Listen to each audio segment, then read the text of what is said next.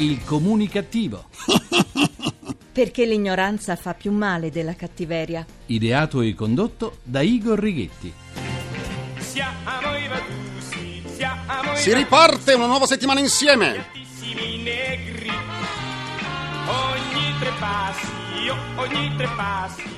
Buona comunicazione di quorum, è proprio il caso di dire, dal vostro comunicativo di fiducia Igor Righetti. Bentornati alla nostra terapia radiofonica di gruppo di sana comunicativeria numero 1722 con il 22, perché essere tristi e seriosi non vuol dire essere intelligenti e colti. Pensate a come vivono male coloro che si prendono sempre sul serio, che pensano di essere i soli depositari della verità in tutti i settori, che per non rischiare un fichetto secco con la mandorla dentro non si mettono mai in discussione. Persone che sono defunte da anni e ancora non se ne sono rese conto. Cominciamo questa nuova terapia con il mio saluto comunicativo che mando alle signore che in cucina preparano il cavolfiore al vapore e subito dopo, sempre in cucina, si danno lo smalto alle unghie, trasformando così la stanza in uno stabilimento petrolchimico. La coerenza, lo sappiamo bene, non è la qualità che più caratterizza i nostri politici, ma si sa si sa, durante la campagna elettorale ci raccontano tante favole e una volta eletti le fiabe che ci hanno raccontato se le dimenticano. E così è accaduto al neo sindaco di Milano Giuliano Pisapia, il quale aveva promesso che nella sua giunta non ci sarebbero stati assessori con doppi incarichi. Già, invece ha nominato assessore al bilancio Bruno Tabacci, il quale non ci pensa proprio a scollarsi dalla poltrona di parlamentare di Alleanza per l'Italia. Dato però che il comunicativo, come ben sapete, non fa sconti a nessuno, ma osserva e commenta ciò che accade, il doppio o il triplo incarico lo hanno anche tanti altri deputati del PDL e del PD. Alcuni hanno tante di quelle poltrone, ma tante di quelle poltrone che neppure loro sanno più di che cosa sono presidenti consiglieri e sindaci. Ma la campagna di Pisapia è stata incentrata sul nuovo, lontana anni luce dalla classica spartizione partitica di poltrone, poltroncine e sgabelli, mirata invece agli interessi della collettività. E il nuovo non può partire dai vizietti del vecchio. Eh! ma l'attuale sindaco di Milano difende il suo assessore dimenticando così la promessa fatta agli elettori. Nel frattempo litigano tutti, in particolare litigano nel centro-sinistra, in cui gli alleati sono appiccicati tra loro con la colla. Sul risultato del referendum Bersani ha dichiarato che stavolta non riesce a non ridere e rilancia il suo slogan Berlusconi si dimetta, ma dall'altra parte il leader dell'IDV,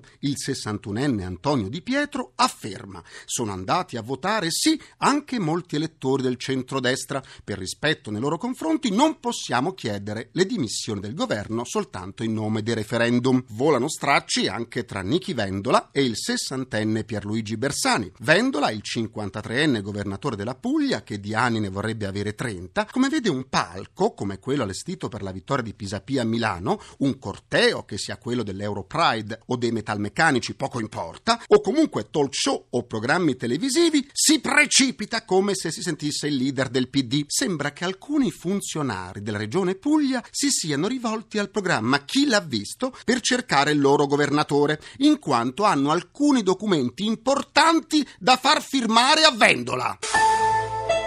Siamo un gruppo di funzionari della regione Puglia. Il nostro governatore Vendola è uscito dal palazzo regionale sei giorni fa e non è più tornato. Sulla sua scrivania ha lasciato la sua collezione di orecchini cinesi non abbiamo trovato neppure una sua videolettera su YouTube.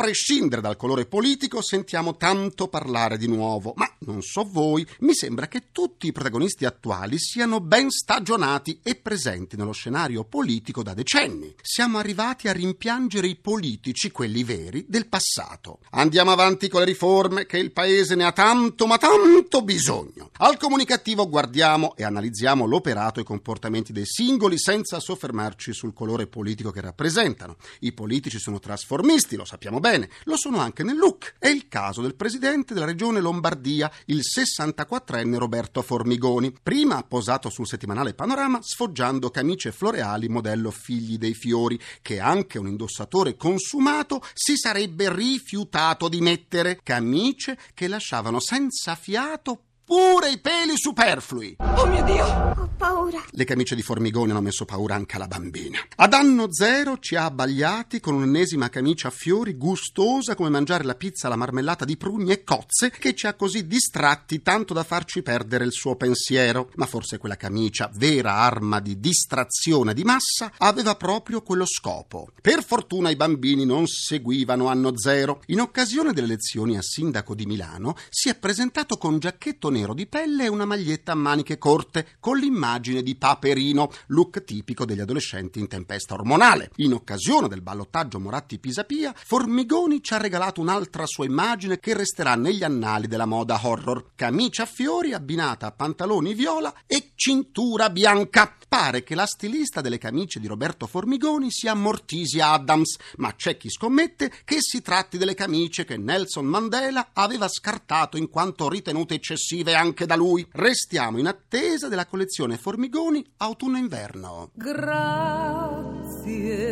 dei fiori. Grazie dei fior. Governatore Formigoni. Da comunicatore amo la creatività e il colore mi mette di buon umore, ma bisogna stare attenti agli abbinamenti e a non esagerare. C'è anche da dire che ormai siamo abituati a vedere i nostri politici in uniforme, vale a dire con abiti blu, neri o grigi e con cravatte scure e camicie bianche o celesti modello autoferrotranviere. Ricordatevi che la camicia celeste in estate è implacabile. Come si toglie la giacca, emerge la mezzaluna del sudore dell'ascella commossa, uno spettacolo che a chi lo vede può togliere l'appetito per giorni. Si è commossa l'ascella.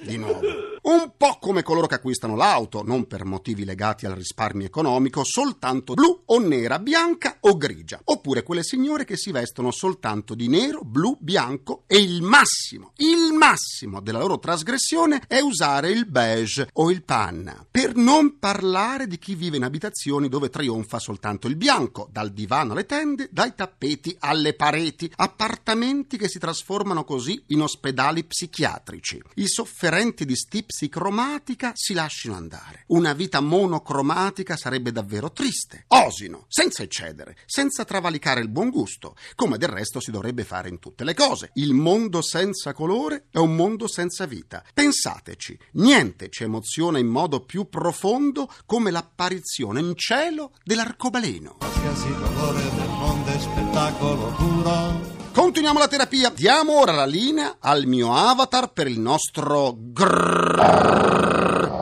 giornale radio comunicativo che evita il callo dello scrivano.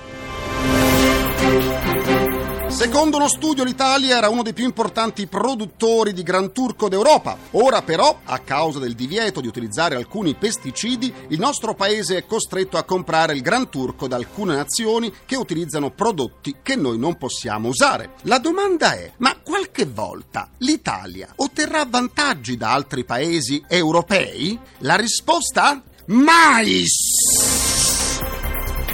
Ultimamente le immagini del colonnello Gheddafi sono state trasmesse dalla TV di Stato libica mentre Rais giocava a scacchi con il presidente della Federazione Internazionale di Scacchi. Sono sicuro che la partita l'abbia vinta Gheddafi, anche perché, nonostante i molti sforzi fatti, chi può dire di aver messo il colonnello sotto scacco? Chi?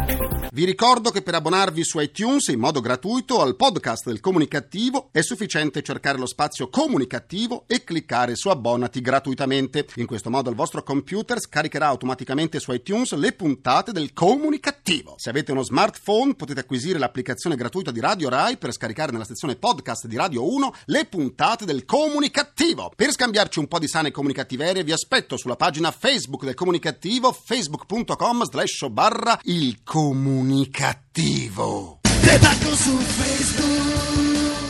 Oggi saluti comunicativi Mario Morales Molfino, Andrea Granelli, Domenico Giammona, Monia Santini, Claudio Menato, Aldo Zurlo e Mirko Schiavon. È il momento della giustizia e dell'avvocato comunicativo per antonomasia Nino Marazzita che ci sta aspettando. Arriviamo avvocato! Signor giudice, resta... Giustizia è fatta? Dell'avvocato Nino Marazzita. Dalla Suprema Corte di Cassazione viene fuori eh, di tutto, viene fuori la vita, viene fuori eh, la vita anche conflittuale, ma si riesce poi a capire e a seguire come il diritto sia la strada per potersi districare in varie vicende che ci capitano. A proposito di momento d'ira, pensate un datore di lavoro si è adirato, e devo dire in modo veramente improprio, con una sua dipendente perché questa poverina si era rifiutata di firmare una lettera di dimissioni. Ecco, l'ira, dicevo, si è adirato. Che cosa comincia a dire a questa sua dipendente? Dice, lei farà una certa fine con oh, questo rifiuto che ha fatto di questa mia lettera che le avevo messo sotto gli occhi per la firma, lei si è rifiutata, allora io ti farò schiattare perché sei una vergognosa. La lavoratrice naturalmente ha querelato per ingiuria il datore di lavoro. Sapete come si è difeso il datore di lavoro?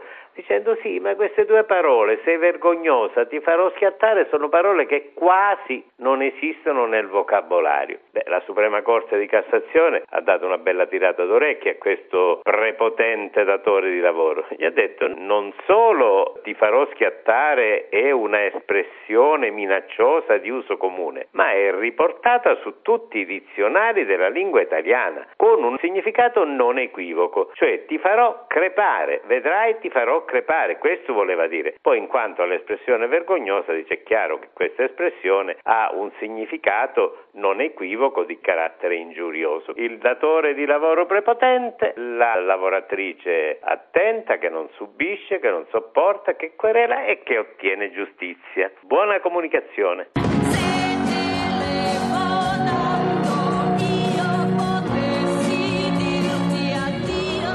Grazie Avvocato Marazzita, l'estate è ormai arrivata e con la nuova stagione cambiano anche i dettami della moda. Quali sono le tendenze e i colori di quest'estate? Andranno di moda le camicie di formigoni? Quale accessorio del passato tireremo fuori dai nostri armadi? Scopriamolo assieme alla nostra esperta di moda e di nuove tendenze Nenella Impiglia Curzi, autrice del volume La scarpetta nel piatto. Buona comunicazione Nenella e bentornata! Grazie, buona comunicazione anche a te Igor e a chi ci ascolta. Il clima degli ultimi giorni ha catapultato l'Italia nella stagione estiva. In che modo si può essere alla moda nonostante le alte temperature? Naturalmente alleggerendo il nostro abbigliamento con capi in lino e in cotone, da evitare assolutamente i tessuti sintetici, Mm. lo chiffon per una sera chic e colori assolutamente chiari. Poi la moda oggi aiuta le donne con gonne cortissime, short, mini, questi hot pants che ricordano un po' gli anni passati. Poi ecco, che scoprono le gambe, quindi questi tessuti leggeri, trasparenti, che ricordano un po' gli anni 70, abiti corti, scollati, oppure maxi svolazzanti con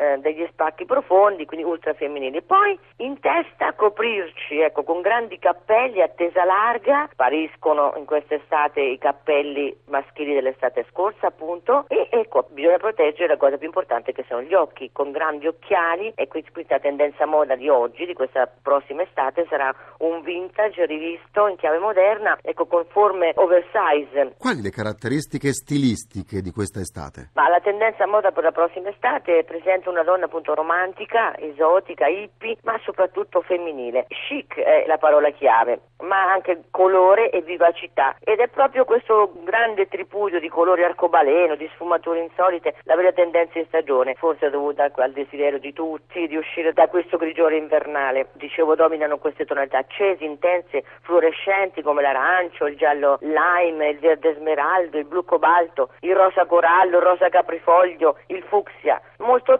trendy e questo sentiamo parlare di color blocking. Mm. È un nuovo mood che prevede di abbinare capi dai colori shock e soprattutto dedicato a chi non ha paura di osare, chi Eh non beh, vuole passare inosservato. certo. Fin dall'epoca egiziana venne attribuito ai colori un significato simbolico e tu che sei un bravo comunicatore, lo dico a te soprattutto, Eh. che ci sono grandi affinità tra le tonalità dell'abito e la personalità del soggetto che le indossa. Quindi Eh, quando scegliamo una particolare nuance, noi comunichiamo molto chi siamo e chi ci sta intorno e cosa vogliamo essere, come, Certo. come del resto quello che indossiamo. Grazie a Nenella Impiglia Curzi, la nostra esperta di moda e costume, e buona comunicazione. Buona comunicazione a tutti e buona giornata.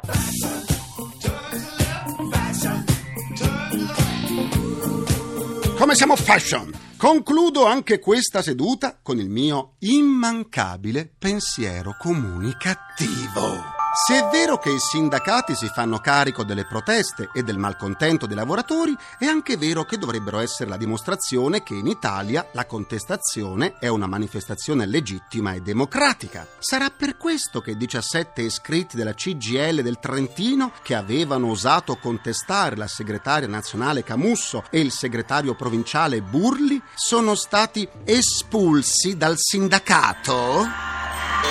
Viva la libertà di espressione! Eh, sì. Ringrazio i miei implacabili complici Vittorio Lapi, Walter Ghetti, Carla Pagliai, Massimo Curti. Un ringraziamento a Francesco Arcuri. Alla console nell'acquario c'è Sergio Ciani. La terapia quotidiana del comunicativo tornerà domani sempre alle 17.20 e sempre su Rai Radio 1. Domani vi aspetto anche sul quotidiano Metro con i cattivi pensieri del comunicativo. Buona comunicazione dal vostro portatore sano di comunicattiveria, quella sempre, ci mancherebbe altro. Igor Righetti, grazie a domani, buona serata.